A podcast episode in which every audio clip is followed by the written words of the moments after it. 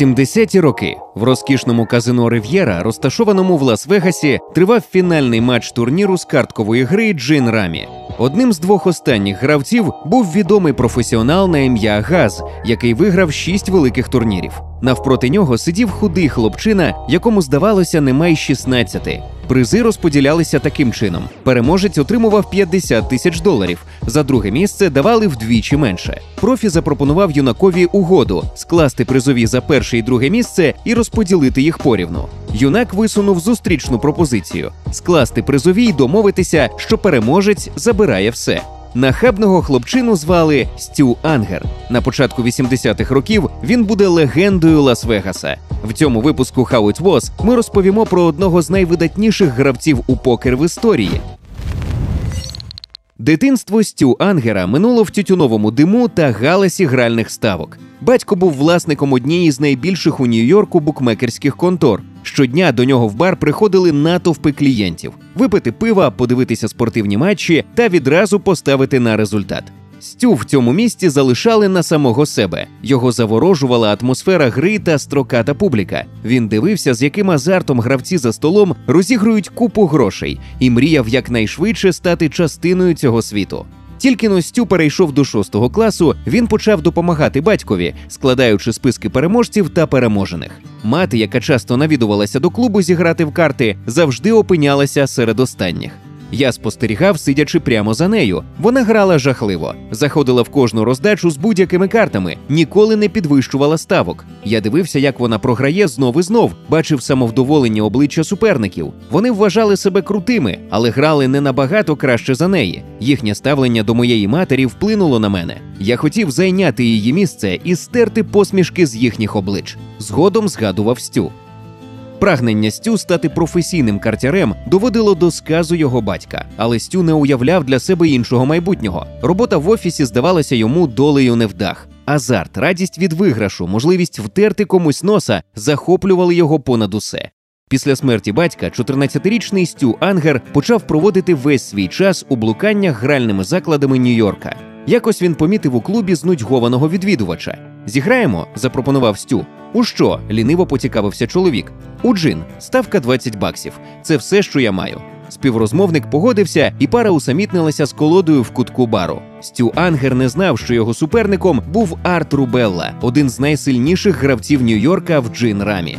Джин Рамі карткова гра, в яку зазвичай грають удвох. Гравці намагаються зібрати послідовності з трьох-чотирьох карт одного номіналу, наприклад, три валети чи однієї масті. Набір з кількох таких послідовностей називається джин.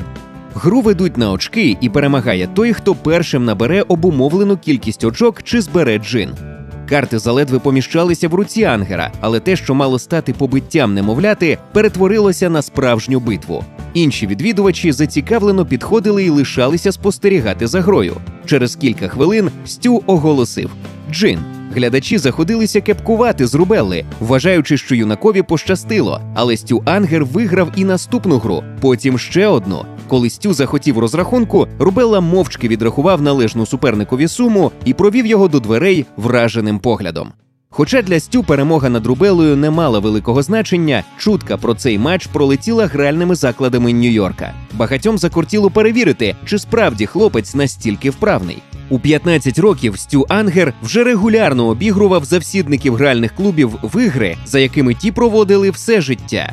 Прізвисько юнак міцно до нього вчепилося. Худий, зарозумілий, неохайний, з кучмою темного волосся. Навіть у 30 він був схожий на підлітка. Хоча багато хто пояснював феномен Стю Ангера талантом, річ була не тільки в ньому. Стю мав феноменальну пам'ять.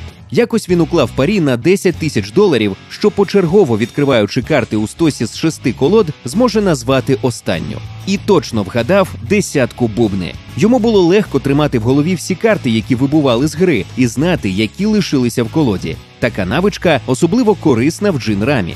Іншою причиною його успіху була надзвичайна спостережливість. Стю не випускав з уваги нічого, підмічаючи кожну дрібницю у грі та поведінці суперника. Все це складалося в розуміння, коли суперник блефує, а коли має гарні карти. Вміння Стю читати опонентів було настільки вражаючим, що багато хто зізнавався, грати з ним те саме, що тримати карти відкритими. Коли професійний картковий гравець і чемпіон багатьох турнірів Гаррі Штейн дізнався, що якогось тінейджера вважають найкращим гравцем у джин рамі, він одразу прибув до Нью-Йорка, щоб дати зухвальцю прочухана. Штейн не сумнівався, що матч завершиться швидко. Він не помилився. Чемпіон Америки програв з розгромним рахунком 86-0. Після цього Гаррі Штейн за чутками більше жодного разу не сів за гру в джин. Коли-небудь, можливо, з'явиться людина, яка гратиме в покер краще за мене. Я сумніваюся в цьому, але це можливо. Але я не уявляю, як хтось зможе краще за мене грати в джин-рамі, говорив через кілька років Стю Ангер. Коли в усьому Нью-Йорку не лишилося нікого, хто б захотів з ним грати, Стю вирушив в єдине місце, де ще міг знайти собі суперників до Лас-Вегаса. Коли Стю Ангер вперше опинився у Вегасі, він зрозумів, що знайшов свій рай на землі. Дзвін гральних автоматів, тріскотіння рулетки, гомін збуджених відвідувачів п'янили його. Все навколо було створено з однією метою втамувати азарт. Стю привіз із собою валізу з 30 тисячами доларів, грошима спонсорів, які мали піти на гру в джин-рамі. Але ще до того, як він влаштувався у своєму номері готелю, Ангер спустив усю суму за столами в блекджек і кості. Утриматися від гри було понад його сили. Спонсори обурювались, але дали Стю ще один шанс. Вони хотіли, щоб він почав з дрібноти, але коли той дізнався, що декого на ім'я Денні Робінсон вважають найкращим гравцем у джин-рамі, викликав його на поєдинок і розгромив дощенту. З усіма його талантами Стю бракувало однієї важливої навички терпіння. Він не вмів грамотно обчищати суперників. Сама думка піддатися, щоб зрештою виграти більше, здавалася йому безглуздою. За картковим столом він був убивцею.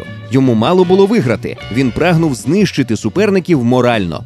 Перемогою над Робісоном Ангер заробив 100 тисяч доларів, але після цього про заробіток грою в джинрамі можна було забути. Стю навіть не допускали на турніри з джинрамі, інакше інші гравці відмовлялися брати участь. Нікому не цікаво грати, коли переможець відомий заздалегідь.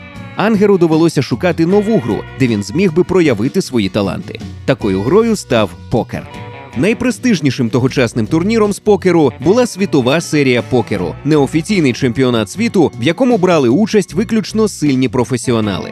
1980 року Стю зіграв у ньому вперше. Більшість його суперників грали в тайтовому стилі, тобто терпляче чекали вдалу карту. Агресивний стиль Ангера різко вирізнявся. Стю використовував страх вибування суперників, постійно підвищуючи ставки та змушуючи опонентів приймати складні рішення. Відчувши найменший прояв слабкості, він давив великими блефами. Більшість його опонентів просто не знали, як протистояти такому натиску. Грати з суперниками, а не з картами. Цей відомий вислів добре описував гру Стю Ангера. Коли з 73 зареєстрованих учасників залишилося п'ятеро, всі вони були добре відомі глядачам. Дойл Брансон вирізнявся особливо. Він був регулярним учасником найдорожчих покерних ігор у Вегасі і вже двічі перемагав у цьому турнірі. Ті, хто не знав Стю Ангера, не розуміли, як у компанії таких покерних мастодонтів опинилася дитина. Коли ви були ще двоє, єдине, що залишалося між Дойлом і його третім титулом худий хлопчина, в перемогу якого в залі мало хто вірив. Та цього дня покерні боги сприяли новачку. 1980 року Стю Ангер став наймолодшим чемпіоном в історії турніру. Коли до нього підбігли репортери та спитали, на що він збирається витратити виграні 385 тисяч доларів, Стю без тіні сумніву відповів: звісно ж, на гру. Якщо ще хтось сумнівався, що зі Стю Ангером слід рахуватися, наступного року він розвіяв усі сумніви, перемігши в головній події світової серії покеру вдруге поспіль. Перемога у двох великих турнірах дала Стю достатньо грошей, щоб стати завсідником найдорожчих ігор у Вегасі. Але якщо в покері в нього все складалося що найкраще, то з іншими азартними захопленнями було інакше. Практично всі зароблені картами гроші Ангер спускав на перегонах, спортивних ставках і грі в гольф. Стю був готовий укладати грошові парі на що завгодно. Свого першого дня на полі для гольфу, заледве навчившись тримати ключку в руках, він спустив 80 тисяч доларів, ставлячи на свою здатність загнати м'яча в лунку. За тиждень ця сума збільшилася в кілька разів. Скільки б Стю Ангер не заробляв грою в покер, він примудрявся постійно балансувати на межі банкрутства. Ставки на спорт і перегони з'їдали левову частку виграшів, решту поглинав марнотратний спосіб життя. Про щедрість Стю ходили легенди. Він часто запрошував друзів до ресторанів, замовляючи найдорожче шампанське та оплачуючи багатотисячні рахунки. Він роздавав 100-доларові чайові дилерам, паркувальникам та офіціантам, часто позичав гроші, знаючи, що їх навряд чи повернуть. З часом регулярні відвідувачі казино почали помічати зміни, що відбувалися зі Стю. Він став дратівливим, виглядав неохайно і розгублено. Друзі знали, що Стю підсів на кокаїн. Наркотики повільно руйнували його зсередини. Згубна залежність вплинула не тільки на його гру, а й на стосунки з близькими. Стю розійшовся з жінкою, яку кохав, і втратив зв'язок зі своєю єдиною донькою. Цілі дні він проводив у наркотичному мареві. Стю і раніше брав у борг, але тепер вперше в житті він брехав своїм спонсорам. Говорив, що бере гроші на гру, а витрачав їх на кокаїн. 1990 року перед черговим турніром світової серії з покеру Стю Ангер був на нулі. В нього не було грошей, щоб оплатити внесок, і він прийшов до казино в надії, що хтось погодиться підтримати колишнього чемпіона. Колись охочих вишикувалася б черга, але не тепер. Стю заледве знайшов гроші і вступив у турнір. Наприкінці першого дня він повернувся до свого номера в готелі, а наступного дня не з'явився на гру. Вночі Стю прийняв таку дозу наркотиків, що коли стривожені працівники готелю знайшли його в номері, він був у повній відключці. Кілька днів його відкачували в лікарні, поки величезний стек ангера, який він устиг скласти в перший день, повільно танув. Шанс виграти мільйон доларів за перше місце було упущено. Переможцем турніру світової серії з покеру 1990 року став іранський покерний професіонал Мансур Матлубі. Стю кинув новому чемпіону виклик. Він запропонував зіграти матч сам на сам у безлімітний голдем. Попри репутацію Стю, Мансур погодився. Перші півгодини матч тривав з перемінним успіхом, а потім сталася роздача, яку назвуть найбільшим колом в історії покеру. Після того, як Стю, в якого в руках були сміттєві карти, пропустив торг, його суперник, відчуваючи слабкість, посунув уперед фішки All-in. Це означало, що він ставить на кон усе. Стю поглянув на відкриті спільні карти, потім на суперника і сказав: Закладаюся, що в тебе або 4-5, або 5-6.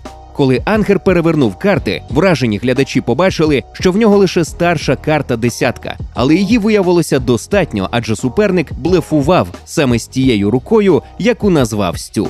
У наступні роки Стю Ангер неодноразово намагався повернути своє життя в правильне русло. Коли 1997 року напередодні чергового чемпіонату з покеру Стю з'явився в казино, він заледве міг ходити. До кінця реєстрації лишалося 15 хвилин. Єдиною надією потрапити в перелік учасників було вмовити давнього приятеля Білі Бакстера внести за нього 10 тисяч доларів.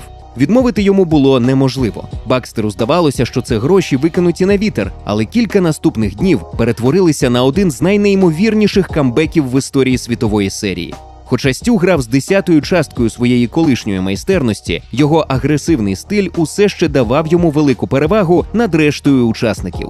Вичавлюючи суперників з великих банків, наприкінці першого дня він подвоїв свій стек, а на фінальний стіл вийшов великим чип-лідером. Попри те, що серед останніх суперників було чимало професіоналів, Стю домінував увесь матч. Здавалося, до нього повернулася колишня форма. А може він розумів, що це був його останній шанс знову стати чемпіоном. За перемогу в турнірі Стю Ангер отримав мільйон доларів і нове прізвисько юнак, що повернувся. 2003 року простий американський бухгалтер виграв головну подію світової серії з покеру і 2,5 мільйони доларів. У всьому світі почався покерний бум, і тисячі любителів щороку з'їжджаються до Вегаса, щоб спробувати повторити успіх. З популяризацією онлайн покеру і трансляції турнірів на телебаченні армія прихильників гри налічує мільйони. Покерні професіонали стали суперзірками, молоді вундеркінди, які грають онлайн, мультимільйонерами. Але Стю Ангер не застав усіх цих подій. 22 листопада 1998 року помер від передозування наркотиками. Все, що лишилося від його виграшу попереднього року, це кілька баксів у кишені.